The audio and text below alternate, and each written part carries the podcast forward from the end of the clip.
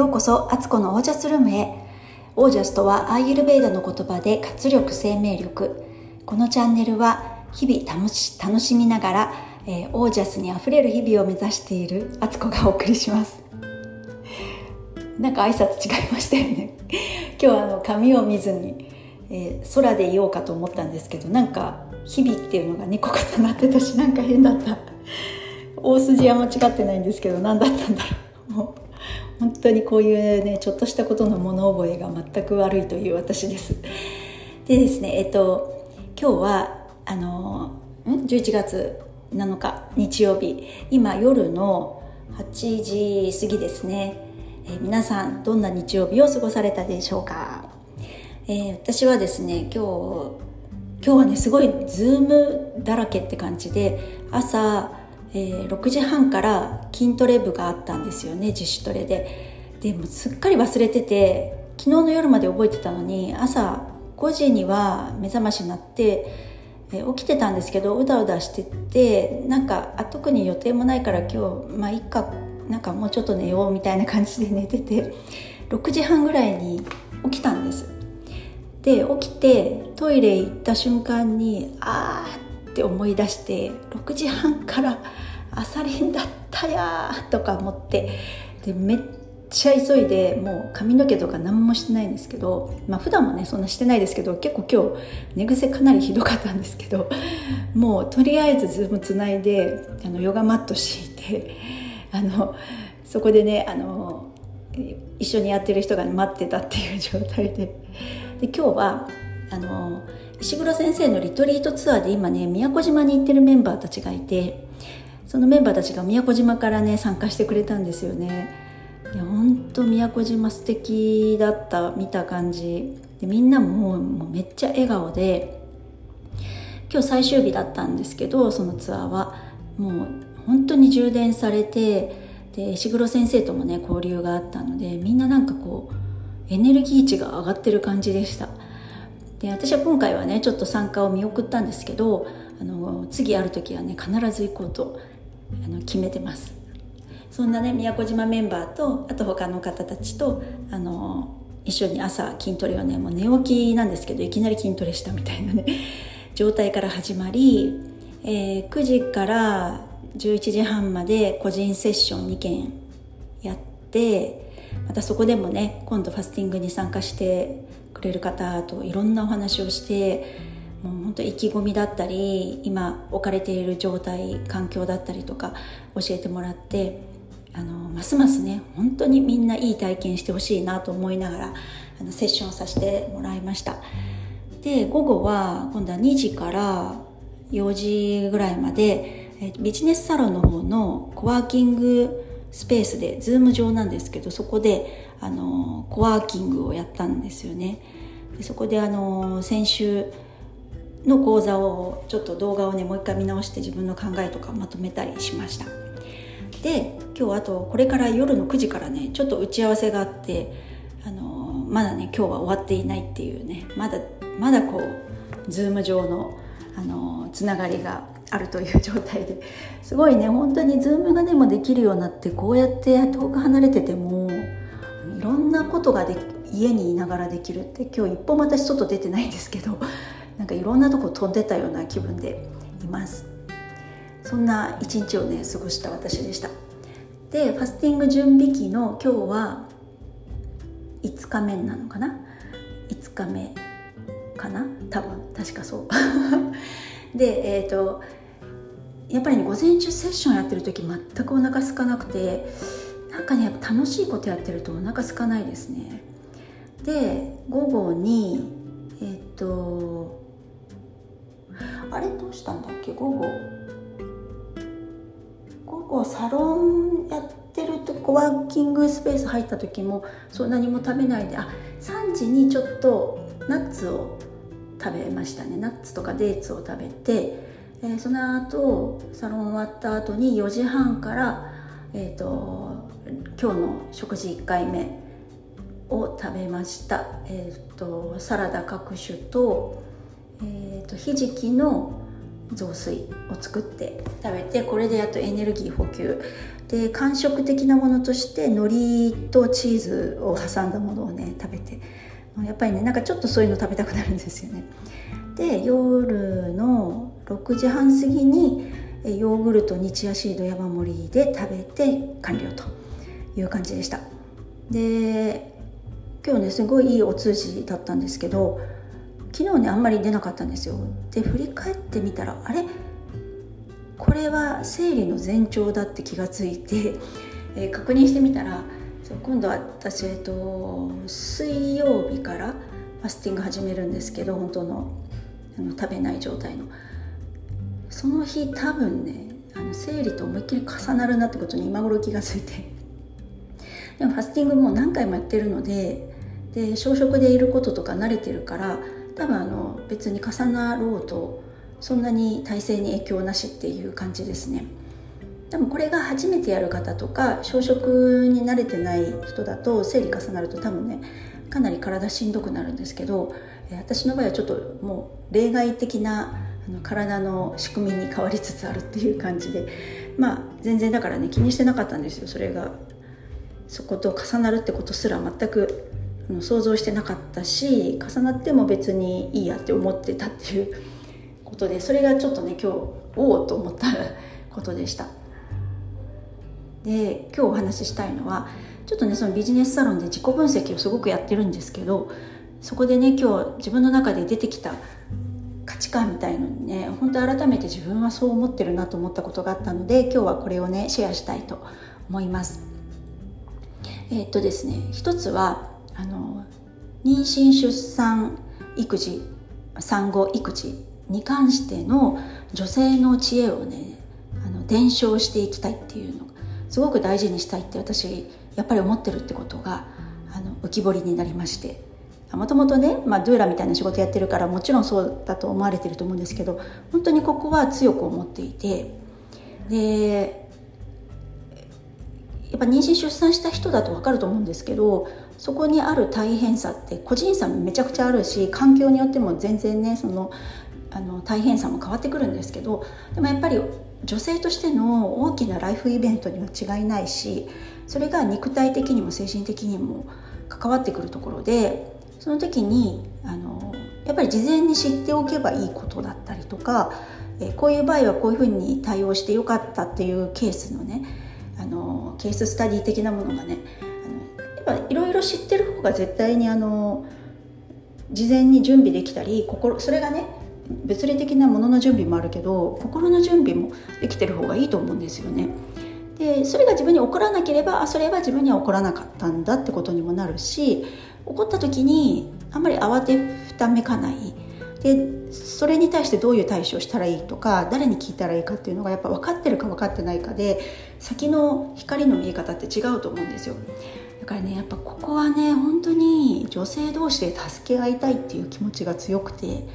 で私実際自分がその産後を迎えた時に妊娠中はそんなにいろんな問題はなかったんですけど産後のあの授乳とか産後の体の本当にこう戻らなさ加減っていうかねなんかしんどさみたい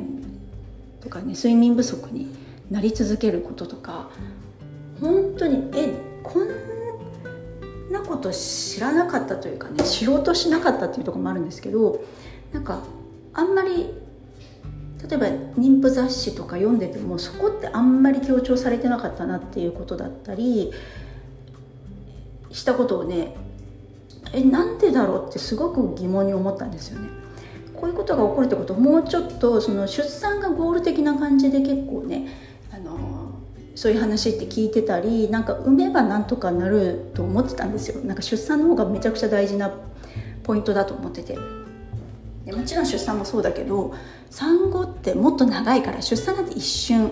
なんですよね、ま、長い人はね何日も苦しむ人いますけどでもその後の育児生活を振り返ったらそこって本当一瞬なんですよね。そこはあの医療の力もあったりとかなんとかなるんですけど、まあ、なんとかならないケースもね残念ながらあったりはしますけど大方なんとかなったり人の手がねあの介入しやすい状況なんですよ。だけど産後って結構お母さん一人で頑張ってね的な感じがあってえ放り出される感覚ってすごく大きくてで、まあ、求めていけばいろんな手立てはありますけどもうそんな余裕なくて本当にあのここもっと強調しないとダメだってすっごい思ったしあの多くの先輩女性たちってここくぐり抜けてきたはずなのにでいろいろきっと苦労したこととかあったのにこれをなんであんまりこう表に言わないんだろうってすごい純粋に疑問に思ったっていうかでそれがだんだんねなんか怒りに変わってきちゃって私産後こもっと言ってくれたらよかったのにって、まあ、人に人ごと人になんかそれあの責任を転嫁するつもりはないそういうつもりで言うわけじゃないですけどなんかもっとここの部分で女性同士で声を大にして社会にこうそこをね広げていくというかね出していく義務あったんじゃないのってすっごい思ったんですよ。逆にみんなおとなしくよく何も言わないでいたなって思ったりして、まあ、意外とみんなねすると通り抜けたのかもしれないんですけどでも多かれ少なかれ想定外のことって絶対あったと思うし辛かったこととかあったはずなのに特に日本人女性って我慢強すぎるって思ったんですよ。もっとなんか騒いでいいはずって私はすごく思って。だからこそあの本当にそこにね石があって誰でも転びそうな石があったら自分が通った後にそこをね誰かが通ろうとしたらなんか教えてあげるってすごく愛だしその人のためになるじゃない。そこで変に傷つかない転んでね怪我しなくて済むんだったら。なんかそれをやりやっていかなきゃって本当にやっぱりね今回自己分析してもそれがすごい出てきたしまあ、それだからこそね私はサンゴドゥラみたいな仕事をやってるんですけどなんかもっともっと大きな流れにしていきたいなってすごく思ったんですよ。でさらにあのそれを経験した上の世代から下の世代に伝えるのも大事だけど下の世代のまだ何も起きてない状態の人たちももっともっと先輩の力借りていいから遠慮しないでいろんなことをあの先輩から引き出してってほしいなって思ったんですよね。なんかそれが今そういう年代同士がこうつながる場所がないからこうその伝承しようにも伝承できなかったり質問しようにも質問できないっていうことが起こってるから、まあ、なんかそういうプラットフォーム的なものとかねそういうつながりの場とかなんかつながれるチャンスみたいなものをね本当に私はやっていきたいんだなってことがあのそれをちょっと分析してみて思いました。でちょっとねもういきなり1個目でものすごい話しちゃったので あのまあこれがね結構大きな一つではあったし他にはあのおばさん化することについてっていうのも私すごく自分の中であのテーマとして持っててもうおばさんになることを受け入れてるとかある意味諦めてもうそれでいいですみたいな。もう今更綺麗になろうとかあの昔のようにねこう動ける体とかなんかそれは求めてないっていうパターンとあと逆にすごい頑張って、まあ、美意識高く、まあ、ダイエットしたりとかあの運動したりとかあとそれこそねなんかこう医医療的な手伝いあのサポートで顔をねちょっとチェンジするとか服装とかをねちょっと若い子の着るみたいな無理なちょっと不自然になる形の若作り。別にダイエットとかそういうのは別にいいとしてもあのちょっと見てて痛々しい。本当だったらこの年代だったらやっぱり6070の人でピッチピチの20代の肌みたいにしてたらちょっとちょっとびっくりするしでもそれって自然にはそこまではいかず多少シワがあったりとかたるみがあることでその人の年代の美しさみたいのがあの時間のこう積み重ねが美しく出るようにするのがあの美しいなと私は思うんですけどなんかそこを無理やりね人工的になんかするとかってそういうパターンもちょっと違うと思っていてそのその真ん中っていうかねその自然らしく自然にその人らしくその年代よりはちょっと美しいというかねあの若々しいというかなんかそこをもっとナチュラルな形でできないもんかと すごい思ってて自分の人生諦めることもしないけどあの無理に作ろうこともしない。だけどその自然体の自分でであのその時の最高峰っていうかね美しさがこうオージャスとともにね輝きが増してるみたいな生き方が外見的にも内面的にもできないものかっていうのすごい私はそこをすごい掘り下げたいと思っているっていうことと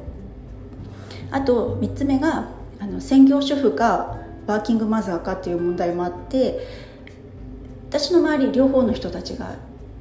いるしあの私自身もねワーママだった時もあるし専業主婦的な時もあったんですけどなんかねどっちもねめちゃくちゃ幸せではないんですよね。どっちもストレス抱えてるしどっちもなんか辛いしだけどなんか0か100かみたいな左か右かってなんか選ばなきゃいけないような状況ってなんか女性だけになんかすごく突きつけられててそれもおかしいと思うんですよね。なんかその真ん中いけないかなってすごい思っててあの自分の人生のライフスタイルに合わせて緩急つけてキャリアを積む時代と子育てに専念する時代とでまた自分が最終的にどっちか選びたいとかあの両方とも満喫したいみたいな生き方なんかそれができるなんか自由さっていうのを女性がやっぱ求めていかないとこれって社会は絶対用意してくれないしそういう生き方をしていいんだっていうロールモデルがたくさん出てこないといけないと思うんですよね。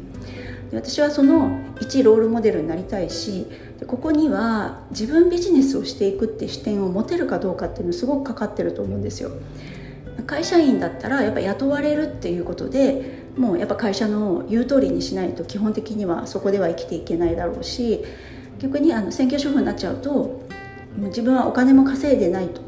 あのでもすごいね家事やることとか子育てってものすごい価値があることだしそれアウトソーシングしようとしたらもうめちゃくちゃ金額いるんですけどでも主婦でいるとなんかそれってやって当たり前になってで自分自身もセルフイメージめっちゃ下がってるんですよね。何もやってない自分社会ともつながりがない自分。でもどんどん自分が社会から離れて年数長くなるともう社会に戻ることすら怖くなるしあのもう自分なんてね昔何かそういう資格取ってたり仕事してたこととかももうあの遠い昔の話になっちゃってそんなこと今更できないとか、まあ、物理的にもねあの肉体的にも柔軟性は、まあ、下がっていくからなんかこう社会にまた戻るっていう勇気もないみたいな。なんかねその極端な感じがすごく私は嫌でからまあ私がドゥーラーになってから会社員辞めて自分で何かやっていこうって思った時から、まあ、